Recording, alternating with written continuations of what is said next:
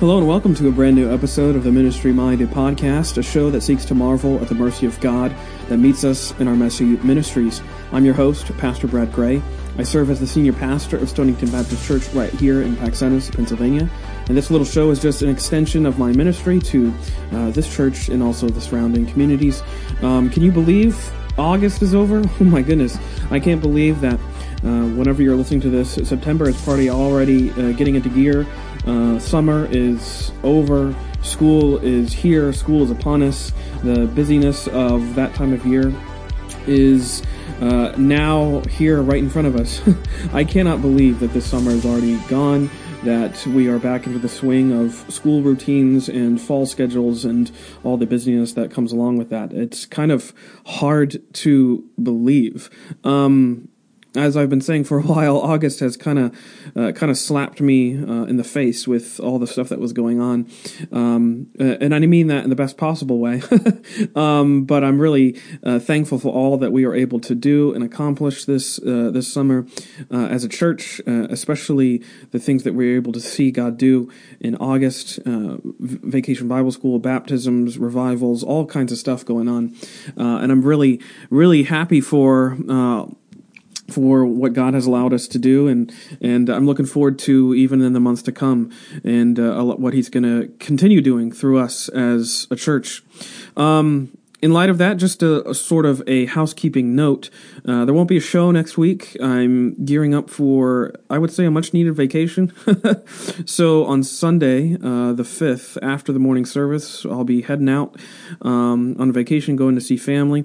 So uh, thank you for uh, your prayers for that, and I hope you'll uh, just keep us in prayers as we drive, and uh, just really thankful for the time that we can kind of get away and just uh, just relax and hopefully get some rejuvenation and some rest. So, uh, looking forward to that. So there will be tons of stuff still going on on the blog, uh, and you can check out the church social medias at Stonington um, Baptist on a lot of places, and just uh, go look at that and see what we have going on on those. there's still several events going on at the church church. So uh, just be checking out that. And uh, but yeah, make sure you're subscribed to the blog, and so you don't get any, don't miss anything there. Um, really thankful for that. Really thankful that we can uh, continue to uh, minister to you in that way. If there's anything, by the way, you'd like for this podcast to cover, any sort of topic or or idea that uh, or subject that you'd like me to sort of uh, talk about, definitely email me, Pastor Brad J Gray at email at gmail.com uh, and I'd be glad to sort of discuss that on an upcoming episode. Uh, lots of good stuff to get to today. Uh, some sermon recaps. I'm going to go over several articles just kind of briefly and uh, just hopefully encourage you uh, on this Friday afternoon or whenever you're you're listening to this, whenever you happen to be tuning in. Uh, so it's tons of stuff to kind of go over. and we'll keep we'll, we'll keep it concise. We'll keep it efficient. So, but before we get there, let's just hear from our sponsor and uh, we'll we'll go from there. Today's episode of the Ministry Minded podcast is proud to be partnered with Anchor Podcasts. Anchor is the easiest way for anyone to make a podcast. If you have a latent idea that's just kind of lying around for a show you would like to record one day, I'm confident that anyone could use this platform to host, record, and distribute your podcast, turning your idea into a reality. Anchor puts everything you need to be successful all in one place. You can start a new recording right from your mobile device. They also have convenient creation tools that allow you to edit your audio files so they sound crisp and great. Anchor also distributes your podcast for you, letting listeners find your show almost everywhere, including Spotify, Anchor Podcasts, Google Podcasts, and several others. And best of all, it's free. There are no hosting fees or monthly subscriptions or minimum listener counts, just an easy to use platform to get your podcast out there at no cost to you. Download the Anchor app or go to anchor.fm today to get started. Do you like coffee? I know that you do, and that's why I want to tell you about Fresh Roasted Coffee. Fresh Roasted is a locally owned and operated coffee house right here in central Pennsylvania that is committed to providing the highest quality coffee on earth. They do so by sourcing only the freshest coffee beans and by using the most eco-friendly roasting technology in the world. Fresh Roasted's USDA certified organic coffee beans ensure that your coffee is consistently regulated at each stage of the production process and completely free of GMOs and harmful synthetic substances.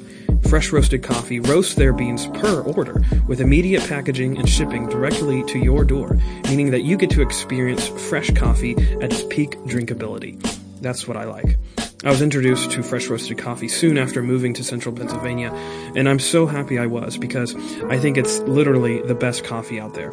Their Blackbeard's Revenge blend is out of this world good. Whether you use a regular drip coffee maker or a pour over or a French press, however you get your coffee fix, make it fresh roasted. Go to the link in the notes for this show and use the offer code GRACE10 at checkout. That's offer code GRACE10 at checkout to get a discount on your next order.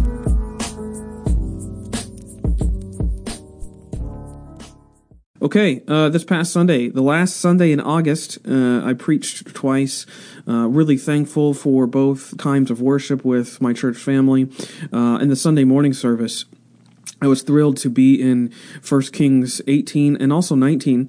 Um, as you know, uh, if you've been following the blog and the podcast for a while, I've been traversing through First Kings, and we're nearing the end, at least, of this first half of this study um, with First Kings 18 and 19. We covered most of uh, First Kings 19. We'll we'll get the end of it in, in a couple weeks here, but uh, this is sort of the story of Elijah's disillusionment, uh, and it's often uh, sort of colored that way. It's often sort of interpreted that way that Elijah uh, that Elijah suffers a severe bout of depression here in 1 Kings 19. He if you recall uh, receives that threat from Jezebel and then goes on the run uh, so to speak and he flees from the kingdom and then uh, of course he eventually finds himself at Mount Horeb aka uh, Mount Sinai and that's where he receives that wonderful encapsulating vision of the of the Messiah, I would say, uh, just let the cat out of the bag,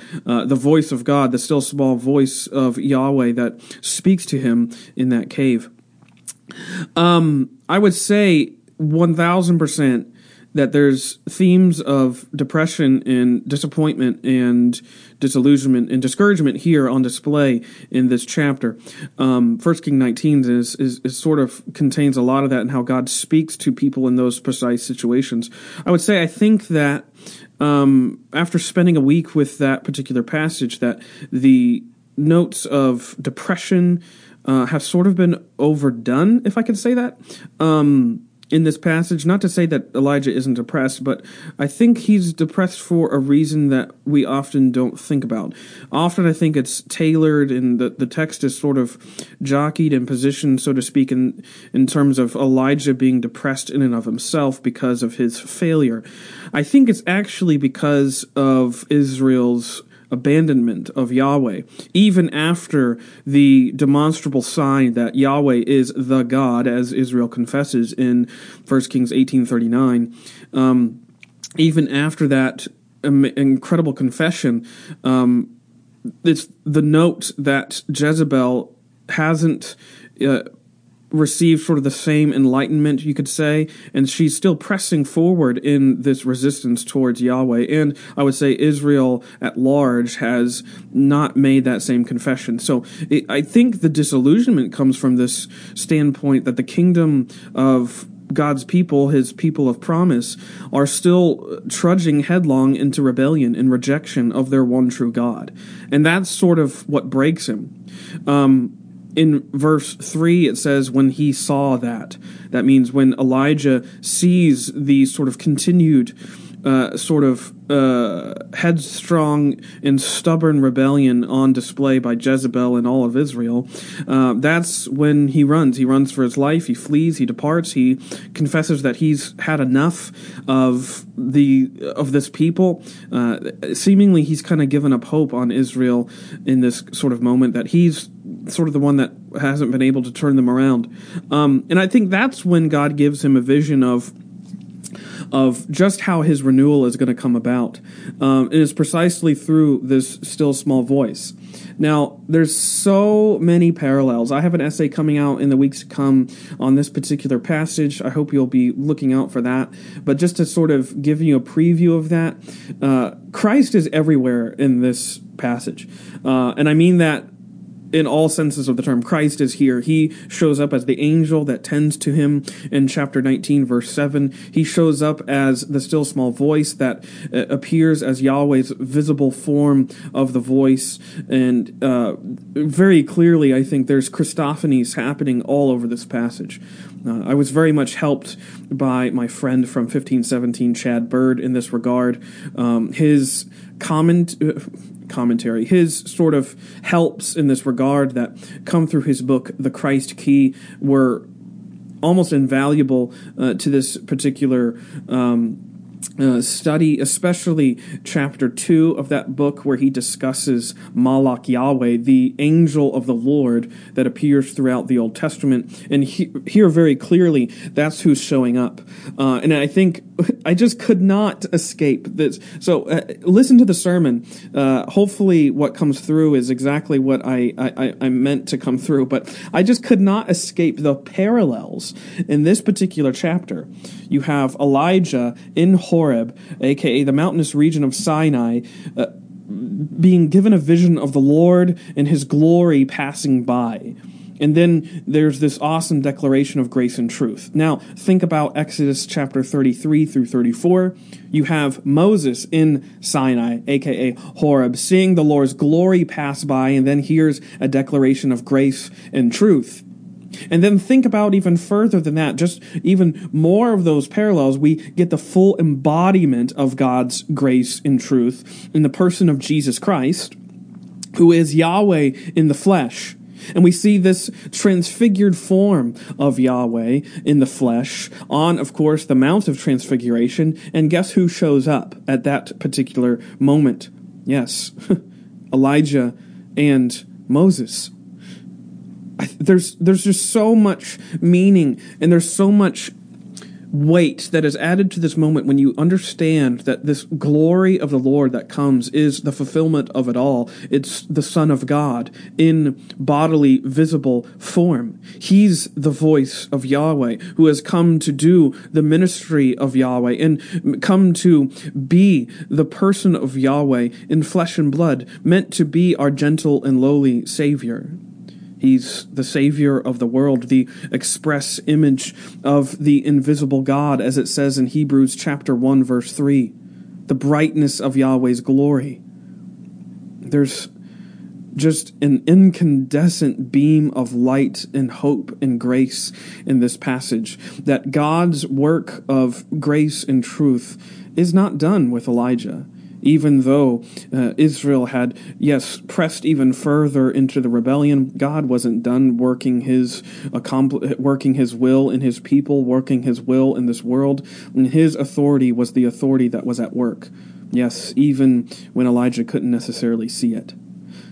That's a hope for me. That's a hope for all the world that God's work is always being done. It's always being carried forward even when we can't see it, even when we can't hear it necessarily. His work continues as the work of the gentle and lowly incarnate Word of God. I'm thankful for this passage. I was really excited to preach the Mount Carmel passage, the bulk of chapter 18, but I found even perhaps more affecting this chapter, chapter 19, in the fact that yes, Elijah is dealing with disillusionment, but yes, he's uh, he yes he's dealing with brokenness, he's dealing with a heavy burden, but who shows up to relieve him and minister to him in that burdened and broken state? It's none other than Christ the Lord, the King of Kings. I'm grateful for that. Go listen to that sermon. I hope you'll be blessed. In the Sunday evening worship time, I delivered a sermon from Genesis 3. Uh, I've taken a slight break a slight pause in our series through the book of Philippians, which we won't actually get to till later in September because of other events going on at the church. But I wanted to deliver the sermon on uh, precisely the notion of the fall and how it's often different than what we uh, uh think about it the fall uh, is an upward fall. it's an upward rebellion into the region of the divine. It's, as I termed it, celestial insur- insurrection. which is a very important way to think about the fall. It, uh, I was thinking about this, especially in terms of Gerhard Forde's uh, sort of commentary on this particular passage. He writes this quote: "Adam and Eve fell into sin." The fall is not really what the word implies at all, though. It is not a downward plunge to some lower level in the great chain of being, some lower rung on the ladder of morality and freedom. Rather, it is an upward rebellion, an invasion of the realm of things above. The usurping of divine prerogative. To retain traditional language, then, one would have to resort to an oxymoron and speak of an upward fall. I think that this gets at the heart of what's happening in Genesis 3. Mankind has chosen to put himself in the place where only God belongs. And this, then, brings to light the hope and the glory and just the incomprehensibility of the gospel, whereas where man puts himself in the place of God and results in sin, God puts himself in the place of man and it results in salvation. That's the hope of the gospel. It's the gospel of substitution. It's the gospel that's declared to us in that very verse, Genesis 3:15, where we're promised that the seed of the woman would come and crush the head of the serpent.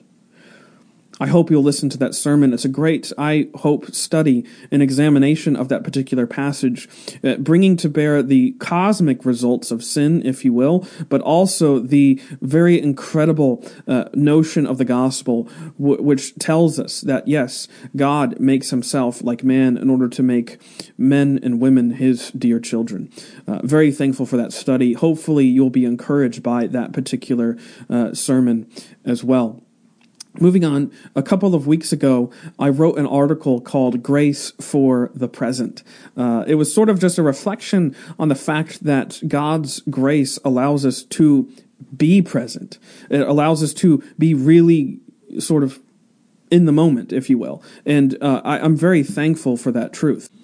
And I was thinking uh, just recently because um, Oliver Burkeman he has this newsletter that he writes called The Imperfectionist, which if you haven't subscribed to it, I I do recommend it. It's uh, it's a very good little newsletter that comes uh, f- quite frequently, and he writes on a lot of different matters. Sometimes productivity, sometimes just our our work lives and how we situate uh, where we are in our lives. But I, I, on one of his recent editions of the newsletter newsletter, he sort of uh, writes on a very similar theme to what I was trying to get at in that article, Grace for the Present.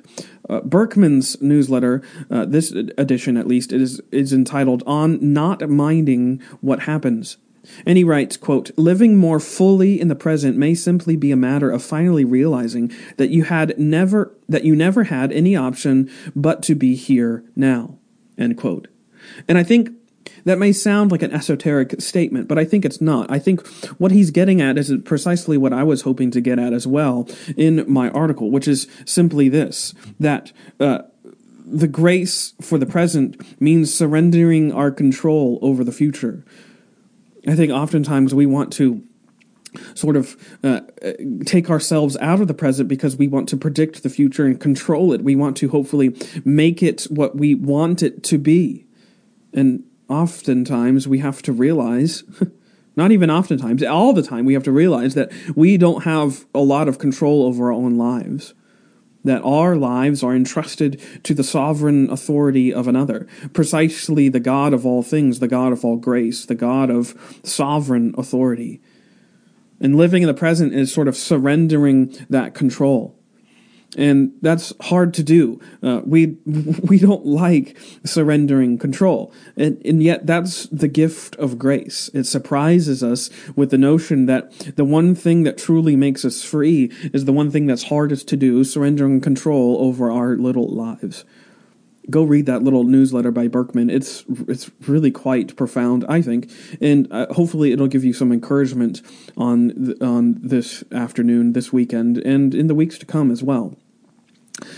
uh, I want to highlight some other things, um, just quickly, not uh, quoting from them in, at any length or anything like that. Um, but uh, I wrote a piece for Mockingbird recently, uh, so I'm so grateful to be a contributor to Mockingbird Ministries. It's sort of the brainchild of David Zahl and several others, and uh, I wrote a piece for, on there called "I'm Not Who I Want to Be," and in which I sort of confess some of the things that social media does to us, and I think it's really interesting to think about how social media changes us, which is I think true, but I think to an even greater extent, social social media not just changes us, I think it reveals us. I think it exposes us and, and shows what's on the inside. I think social media is so adept at showing what really lies at the heart of, of the matter, at, the, at what's inside our hearts.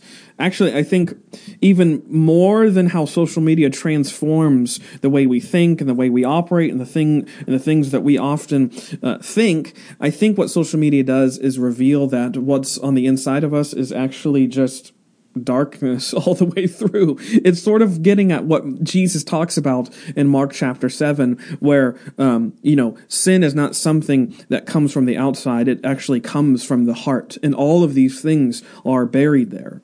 Um, so go read that piece. I think it's I think it's pretty good. Uh, I was really happy to see it published over on Mockingbird, and uh, I'm really thankful for the help of Todd Brewer, who helped me edit it. And uh, I'm really thankful for the way it turned out. And I think it's very true that social media is a revealing agent, not just a a sort of transforming agent. And I'm thankful though for God's grace, even though uh, what's revealed is oftentimes a little bit more uh, a little bit more messy than what we perhaps would like.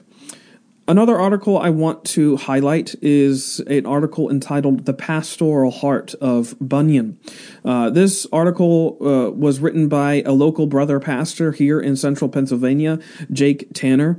Uh, he wrote it for Reformation 21, uh, Re- the Reformation 21 blog, that is, and he basically just surveys the pastoral ministry and, uh, and thrust and heart, so to speak, of John Bunyan. Now, you might know John Bunyan, uh, especially because of uh, his very famous work, um, the, the Pilgrim's Progress. So, uh, if you're familiar with that, you'll probably be very uh, intrigued by this article precisely because Bunyan was a very uh, sort of devotional pastor, one who uh, wrote about grace and the need for grace in all of one's life. And so, really digest this article. It'll introduce you to a lot of the the sort of wording in the in the ministerial uh, sort of heart that that Bunyan possessed and displayed through throughout his ministry, and I think you'll be very much graced by it. I think you'll very be much blessed by it. So go go read that. I highly highly recommend you read it. It's it's really really good introduction to um, into the heart of John Bunyan in his pastoral ministry. So, uh, lastly, what I wanted to highlight is um, this other little blog. So as as you may be aware, I um, this past year, I switched over to Substack and just made my blogging home here. And we write newsletters and I write little blogs and notes and all that sort of things here. And I've been greatly encouraged by a lot of the other little newsletters I've been able to find and start following. One of them, which I even if you're not a pastor, but especially if you're a pastor, I highly recommend that you follow this one. It's entitled Great Hearts Table. It's uh, sort of a, a, an occasional newsletter by a pastor named Randall R. Greenwald. And he writes these very practical, very encouraging, very devotional newsletters that uh, steep in deeply pastoral notes um, and get at the heart of, I think, of what pastors need. Um, and I, I, just can't be more thrilled to share this newsletter with you because it's so timely all, all the time. Uh, Randall has a great adeptness at writing at something uh, I think that what we need and what we need to hear. His latest entry is entitled "Smells Like Gro- Groupie." Excuse me, smells like groupie spirit, and it's about the pastoral tendency and pressure, I would say, to have a quote take on everything You see this nowadays. There's so many things that are going on in the news. There's so many headlines that are that are making headlines. There's so many stories that are popping up and and, and vying for our attention, vying for our sort of uh, solutions and answers and, and dialogue. And I, there's this pressure sometimes as as pastors who are, for all intents and purposes, religious heads of different assemblies and congregations and and maybe this is just an an, an implicit uh, sort of feeling i don't know if it's explicit or not but sometimes pastors are resorted to and and and gone to uh, for insight on how to approach the situation whether it be you know, vaccines or masks or politics or or scandals or wars or or other things pastors are are resorted to to sort of give spiritual insight and wisdom on how to handle these situations. And we have this pressure then this tendency to give immediate positions on things that are happening in the present and I think that's a hard thing to do oftentimes. I think it's a hard thing to to sort of put into logical, scriptural uh, sort of wording uh, things that are happening in the now. Um, this is what Randall writes, and I think it's so true. He writes, "quote The pressure to have a position can be intense." Gifted leaders can help us make a judgment. The insight of someone like John Piper can help us sort through the relevant questions. This is the way things are supposed to be. But to assume or reject a position just because it is Piper's is not. When we find that we are accepting what Al, Beth, or Tim says just because they are the ones saying it, we've fallen for groupie spirit. Sometimes the wisest path for us to have is the courage to simply say, I really don't know. End quote. And I find this sort of um, paradoxical, but I think it's so freeing. This courage and grace, I would say, to say, I don't know.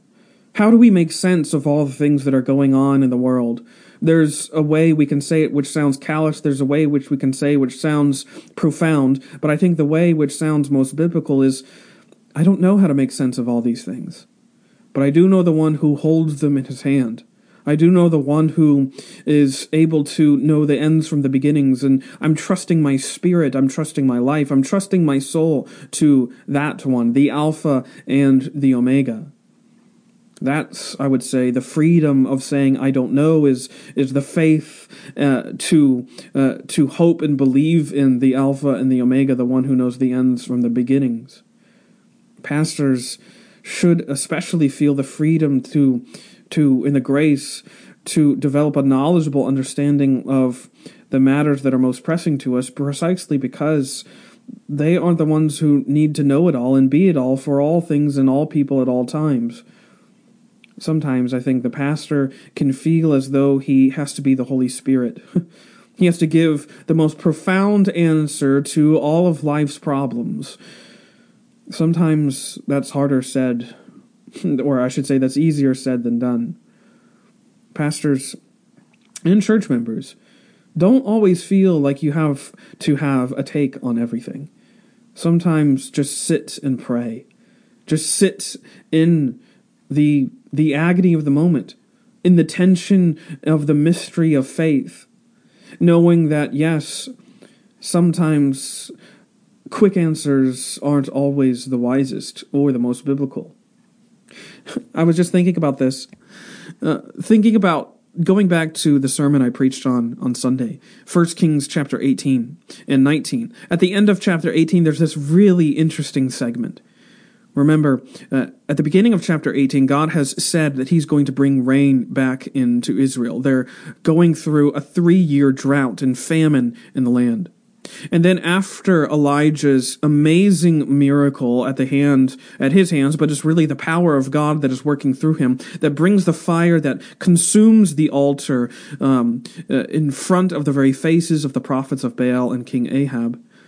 He prophesies to Ahab that yes, this God is bringing back rain.